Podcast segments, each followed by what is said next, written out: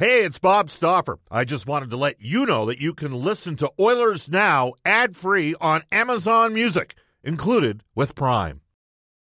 This episode is brought to you by Hyperice, the leader in advanced warm up and recovery technology.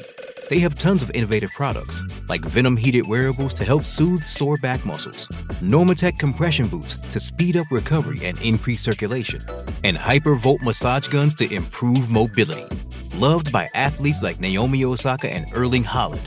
Try them yourself. Get 10% off your order with the code MOVE at hyperice.com. Oilers Now with Bob Stauffer. Weekdays at noon on Oilers Radio, 630 CHED. We return to Oilers Now with Bob Stauffer. Brought to you by Digitex. Office Equipment Solutions North America wide? Yeah, Digitex does that. D I G I T E X dot C A on Oilers Radio, 630 CHED. 133 in Edmonton. Welcome back, everybody. Bob Stauffer in the home office, along with Brendan Escott at the 630 CHED Studios. I'm going to see Brendan in about uh, two hours' time because we're going to have four straight hours of draft coverage starting at 4 o'clock today with myself and uh, Reed Wilkins and Rob Brown and Jack Michaels. Uh, we're going to go straight off to our Oilers Now headliner for touchback safety from fall protection to forklift training. Trust the experts at touchbacksafety.com. Your safety is their goal. From McKeen's Hockey, their director of prospect scouting is Ryan Wagman.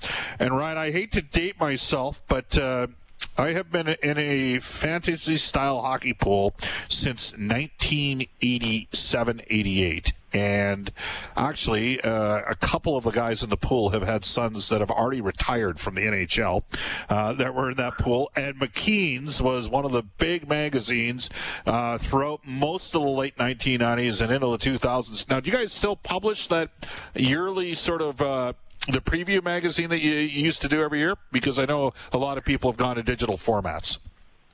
We are digital now. We are looking at uh, ways, affordable ways, so that uh, people can kind of print it on demand. But right now, our, our guides are all digital at the moment. Yeah, it was. Uh, I, I, I, will tell. I actually know a group that looked at. There was one called Sharks and Prey as well, and I used to work with some guys at the Edmonton sports scene, and they uh, they looked at uh, purchasing uh, that uh, publication. All right, uh, let's get to it. So you're the guy that does. you're basically in charge of putting together the draft rankings for McKeen's. the first question I have for you, compared to past draft years, how would you assess the top end of this draft and then the depth overall of the 2020 NHL draft? I would say it is. I mean, looking say the last decade. Um, it, it at least from what we know going into the draft, it seems to be slightly above average, um, particularly okay. in that kind of um, third tier. You know, like the top three are the top three, and they'll stand up with any top three. I think I'm talking about Lafreniere, Stützle, and Byfield. Yeah. Um, but it's that tier right after them, which I think goes a little bit deeper than it usually does. You know, in most years, that tier that kind of right after the top three, we usually get to about eight or eight or nine until we get a drop off. This year we go to 12 or 13 before there's a little drop. Edmonton drafts at 14. We'll get more specific to that. Uh, I am a guy that uh, blatantly uh, favors centers and defense over wingers, okay? And always had a lot of time for smaller players because they have to think their way around the ice. Uh, all that being said, I would take Byfield over Stützle. I'd like uh, Lafreniere. We're conceding is going to be the number one pick. That's sort of a given.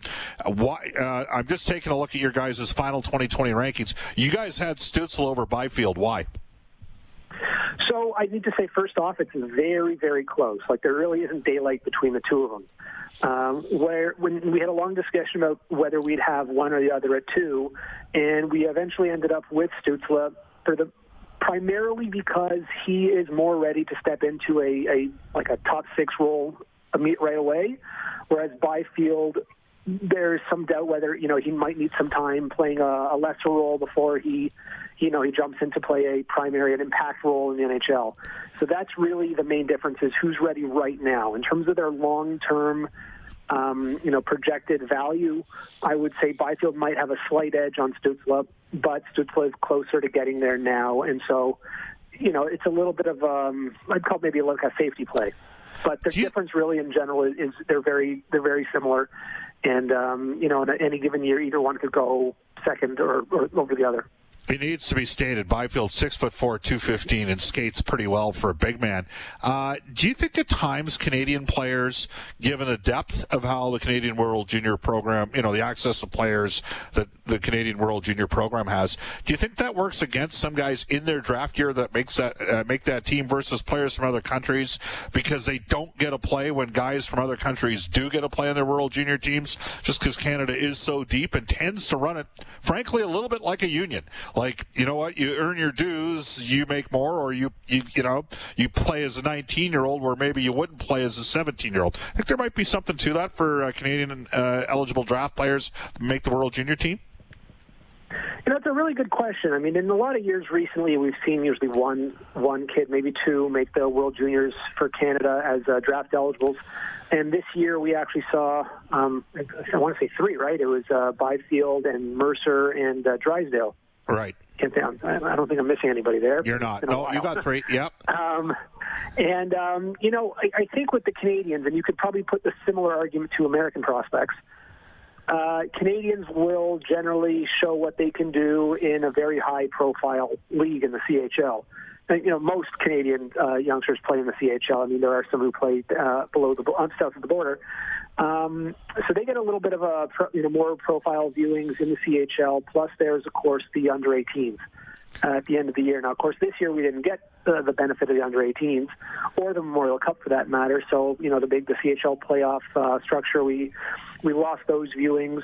Um, well, yes, you know we do get some of the high high end kids playing uh, at the World Juniors in their draft year even so, I mean, while there are more in other countries, whether it's Sweden or Finland, who are playing in the World Juniors, Russians very rarely send uh, draft eligible kids there either. So, you know, you might get a little bit more.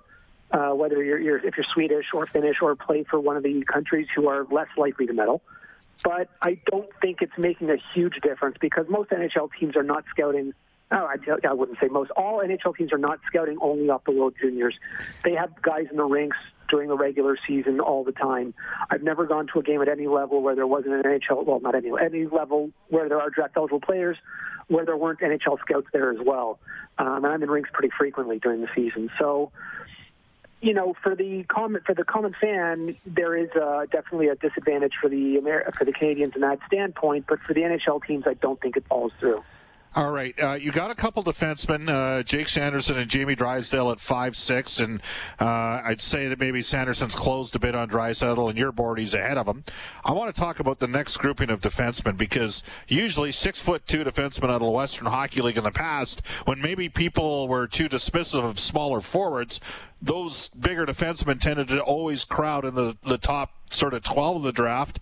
Um, Give me a thought on Guhle and and uh, Braden Schneider from the Brandon Wheat Kings, Guhle out of Sherwood Park, Alberta, and sort of how you see those two D men. Sure, uh, and you know you're right. I think in a lot of other drafts where I mentioned that you know that next tier after the big three is a bit wider than most, those guys would probably be you know two to three spots higher in another season. Uh, but what we have here, we have two guys who, like you said, they both have size. Guhle's a left-hand shot. Schneider's a right-hand shot. Um, we're, they're very they're 14 and 15 in our rankings, and you know, like we said with uh, Byfield and Stützle, there's not that much to separate the two. Um, mostly a matter of style. Guhle is a more physical defenseman. Um, I mean, he'll hit and he'll he'll hit to hurt. And Schneider, he'll play a quieter game, but he's really solid defensively. They're both good skaters. Um, depending on what night you see them, you might think one or the other is a better skater, but they're both, I'd say, solidly above average skaters who have the chops to play in the NHL.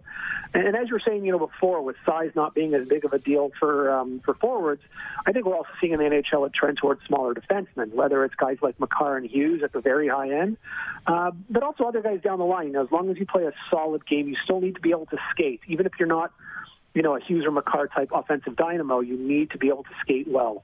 And both uh, Guhle and Schneider skate well, as well as having the size. Um, we don't, we aren't convinced that they are first pairing defensemen in the NHL, just in the sense that their offensive skills are they're there. They can contribute on offense, but they're not dynamic offensive guys and they're not likely to be, say, first power play type defensemen. But they both can contribute offensively. They both move the puck well. I would give Schneider the edge on puck moving and Guhle the edge on physical play, uh, and both are solid in their own zone. So I, I see them. Does Monday at the office feel like a storm? Not with Microsoft Copilot. That feeling when Copilot gets everyone up to speed instantly? It's sunny again. When Copilot simplifies complex data so your teams can act, that sun's shining on a beach. And when Copilot uncovers hidden insights, you're on that beach with your people and you find buried treasure. That's Microsoft Copilot. Learn more at Microsoft.com/slash AI for all. Hey, it's Kaley Cuoco for Priceline. Ready to go to your happy place for a happy price? Well, why didn't you say so? Just download the Priceline app right now and save up to 60% on hotels. So, whether it's Cousin Kevin's Kazoo concert in Kansas City, go Kevin, or Becky's Bachelorette Bash in Bermuda, you never have to miss a trip ever again. So, download the Priceline app today. Your savings are waiting. Go to your happy place for a happy price. Go to your happy price, Priceline. Both as uh, clearly, you know, the, the three and four defensemen in this draft and, and good middle first round picks. Uh, Ryan Wagman joining us right now from McKeen's. Ryan, it's interesting with Seth Jarvis. We were started talking about him about two months ago, and uh, Craig Butt moved him up from like 23 to 12. You got him at 12. Uh, Mark Edwards, hockey prospect, has him at seven. Um, he looked to be an option for Edmonton at 14. I don't think that's going to come to fruition now, and part of it might be the, the sort of comparable for uh, Brayden Point, a similar, smaller right shot guy of the Western Hockey League even Ridley Greig, there's some people that have him climbing. Maybe just a thought on organizations being more open than ever to drafting smaller players, uh, you know, especially with skill up front. Well, I think we're seeing that all around the NHL. I mean, you know, if we look at, at you know a lot of the top players in the NHL these days, you know, there's still some tra- there is still like a I say if height, if you're below a certain height, there is going to be more doubts about your game. You know, Cole Caufield last year, I think he's five foot seven, and he lasted to 15. If he was five foot ten, even he would have gone in the top five, if not the top three. Um, but there is definitely a lot more willingness for teams to look at players who are, you know, the first number in their height starts with a five. And, uh, you know, we're seeing that not just in the draft, but in the NHL as well, that you need to play fast, you need to play skilled. And the more teams bring up fast and skilled players as opposed to big guys who might not be as well as good skating, uh, the more other teams have to follow suit because you could be bigger and stronger than another team, but if you can't catch them, it's not going to help you very much. So have- I, I don't think this is a trend that's gonna that's gonna end very anytime soon. And, and Jarvis is definitely one of those guys who will contribute to that trend. You know, as you said, he's not the biggest, although he's not small per se. I mean, he's he's five ten. He's got a decent build for his size, but his skill game is is very dynamic. And that's what you know. That's what's going to help him play in the NHL. He doesn't need to be stronger than the other guys. He just needs to be strong enough to not be overwhelmed. And if he can do that, then his skills should be able to play at a, at a high role. Uh, you have Ridley Greig, by the way, at 24. You've actually got the Edmonton Oil Kings, Jake Neighbors at 23, who I think might. I can maybe see San Jose taking them if they hold that pick at 31. Uh, give me a quick rip on specifically on Greig, and then just a latter thought on Neighbors. Sure. Um, so Greig is, is a fun player to watch. He's also not that big. He, he's he's maybe a little taller than uh, than Jarvis, but he's he's a little underdeveloped, I guess, physically. But he skates really well, and that's kind of come on a lot. His uh, his play has come on in general in the second half of the year with Brandon last year. So he's shown that he's not just kind of a, an agitating, you know, a, a pest almost, but he he can be a top six contributor. He's got you know solid hands. He can shoot. He can skate. He's very, um, you know, he's, he shows he reads the game well. Um, so he's kind of in, he maximizes his his abilities. He's the type of guy who can be greater than the sum of his parts. Um, I, you know, I don't like. I'm not, I'm not a big fan of, of NHL comparables, but there is a little bit of like a Travis Konecny type uh, style to his game, and, and that's kind of what I think Greig can be like a good, you know, second line contributor. He can play center. I believe he can play the wing as well. Um, yeah, I, I think he has a role. I think he's going to be a fun player to watch, if not the most dynamic or, you know, high-end skill guy. There's enough skill there to be a top six player and and a pain for other teams to play against. Geez, I, I was actually in Ottawa and saw Travis Konecny play in his draft year. I, I sort of compared Greig a little bit more to Darcy Tucker. Uh, some people have said now as a That works. Okay, uh, Travis, uh, Travis Konecny is a heck of a player. Hendrix Lapierre, uh, to me, this is a guy that might get drafted by a team that's got more than one pick in the first round. You know what I'm saying? Just because of the concussion issues. Uh, you guys got him right 20. Uh, you've got Dawson Mercer at 13. Uh, is part of the reason why Lapierre is 20 on your board is just because of those concussions? Absolutely. In fact, it, it's he's, an, he's a really interesting case. You know, with um, some leagues have already started, uh, particularly in Europe, but also last week in the Quebec League got their first few games underway, and more than anybody else, I would actually say he might be Lapierre might be the only player outside of you know the sixth, seventh round flyer types who benefits from this early start to his league and the late draft. Because it came out a few months ago that he had one concussion, but they thought there was two. The second concussion was actually a neck injury.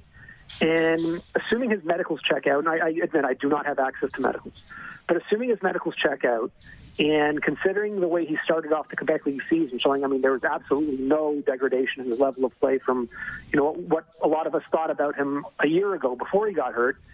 Uh, that could really help his draft stock. I mean, in terms of like the dynamic ability that he has, he's probably right there with a guy like Seth Jarvis in terms of what he can do as long as he's healthy. And if it was just one concussion that he seems to have recovered from, and then a neck injury which held him back but didn't, might not be recurring. And again, I don't know that for sure. But if it's not, you're looking at a guy who has the potential to be a first line dynamic uh, play driver. And, you know, scoring, getting four points in your first game back from that long layoff, well, that can't hurt. So he might go a lot higher than we have him ranked. We have a trade in the National Hockey League. It does not involve the Edmonton Oilers, but it's a player that I've liked for a long time. The Montreal Canadiens have acquired Josh Anderson from the Columbus Blue Jackets in return for Max Domi and a third round pick in 2020. The Blue Jackets were looking for more skill. Josh Anderson is represented by Darren Ferris, who's also got Andreas Athanasiou and Taylor Hall.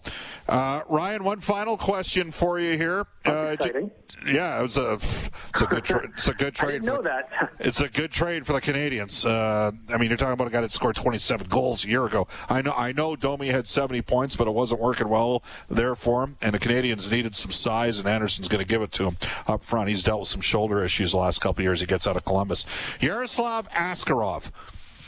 Uh, in your opinion, how does he compare to the following goaltenders? Uh, Andrei Vasilevskiy, Carter Hart, and Carey Price. Uh, well, I mean, those are guys.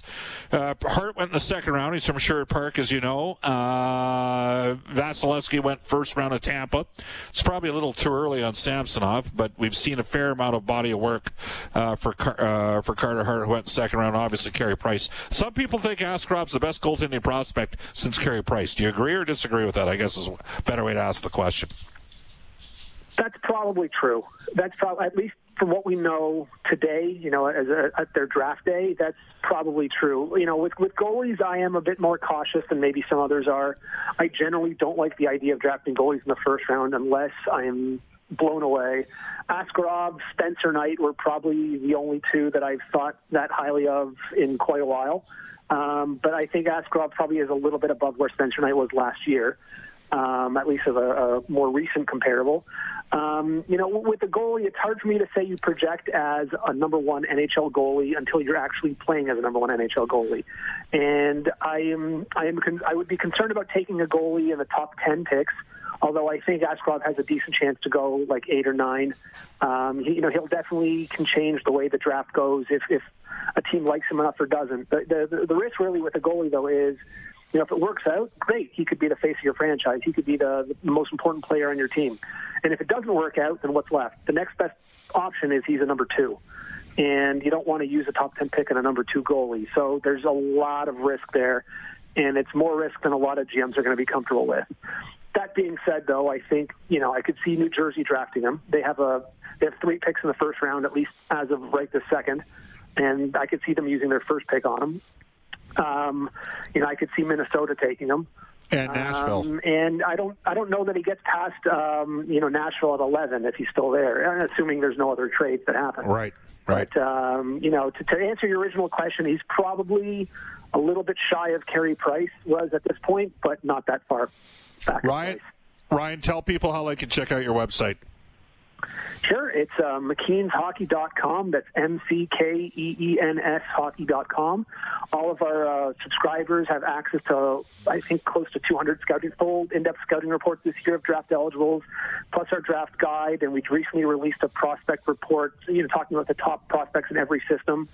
Um, and ranking all the systems. And of course, in a couple months, or at least whenever we know the NHL season will start, we'll release the um, that guide you, you spoke of earlier in this uh, in our discussion today. So that'll right. come out uh, shortly before the season starts. Awesome stuff, Ryan. We appreciate the time. Thanks for joining us. My pleasure. Take care. You bet. That's Ryan Wagman from McKeen's. Again, he's our Oilers Now headliner for touchback safety. Royal Pizza, Pizza Passes, so much more. Edmonton owned and operated for over 50 years. Royal Pizza offers curbside pickup and takeout options for a menu and a list of 13 Edmonton and area locations. Go online at royalpizza.ca or download the Royal Pizza app from the App Store. Was told yesterday that there are multiple Eastern Conference teams looking to get a little thicker, a little heavier. Uh, Tampa Bay, yes. Brayden Point, highly competitive player, but they also added some size. Uh, was told Ottawa wasn't done after Josh Brown. They'd like to add another, maybe a forward with some size. Montreal looking to add some beef. They have done that. They've added Josh Anderson again uh, in a trade for Max Domi and a third round pick. Brendan, I like the Canadiens. Man, if I'm a Montreal fan right now, you got a uh, backup goalie in Jake Allen that allows you not to kill Carey Price during the year.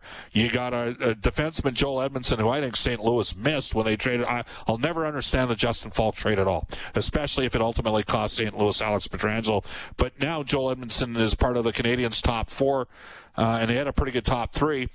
And now they get themselves a, a right winger, uh, and they've got Gallagher, a highly competitive little guy, and Anderson, a, a big man that can skate and will fight. Uh, he gets a new start. I, I, like that trade for Montreal. What about you? Oh, yeah, so do I. In fact, I've got envy a little bit that Montreal was able to acquire that player. Uh, I think there's a lot of teams around the league. I, I saw Hacks with Hags uh, Joe Haggerty tweeted out that he figured DeBrusk in a third might even have gotten that uh, Anderson out of Columbus, and he would have liked that deal too. So I, he, he's a good player. He's a good player, Anderson is. Yeah, no, it's uh, it's a good one. By the way, uh, Max Domi is op- also represented by uh, Darren Ferris, uh, who could be busy. We will know in an hour from now, uh, and I would say it will be unlikely that I, well, highly unlikely, and this is we've been discussing this ad nauseum for a while that Andreas Athanasiou and Matt Benning get qualified. Uh, Ethan Bear, William Lagesson, and Jesse Puljujarvi need to be qualified by the Edmonton Oilers. So I'll be back in the studio today at four 4 o'clock for all of our draft day coverage.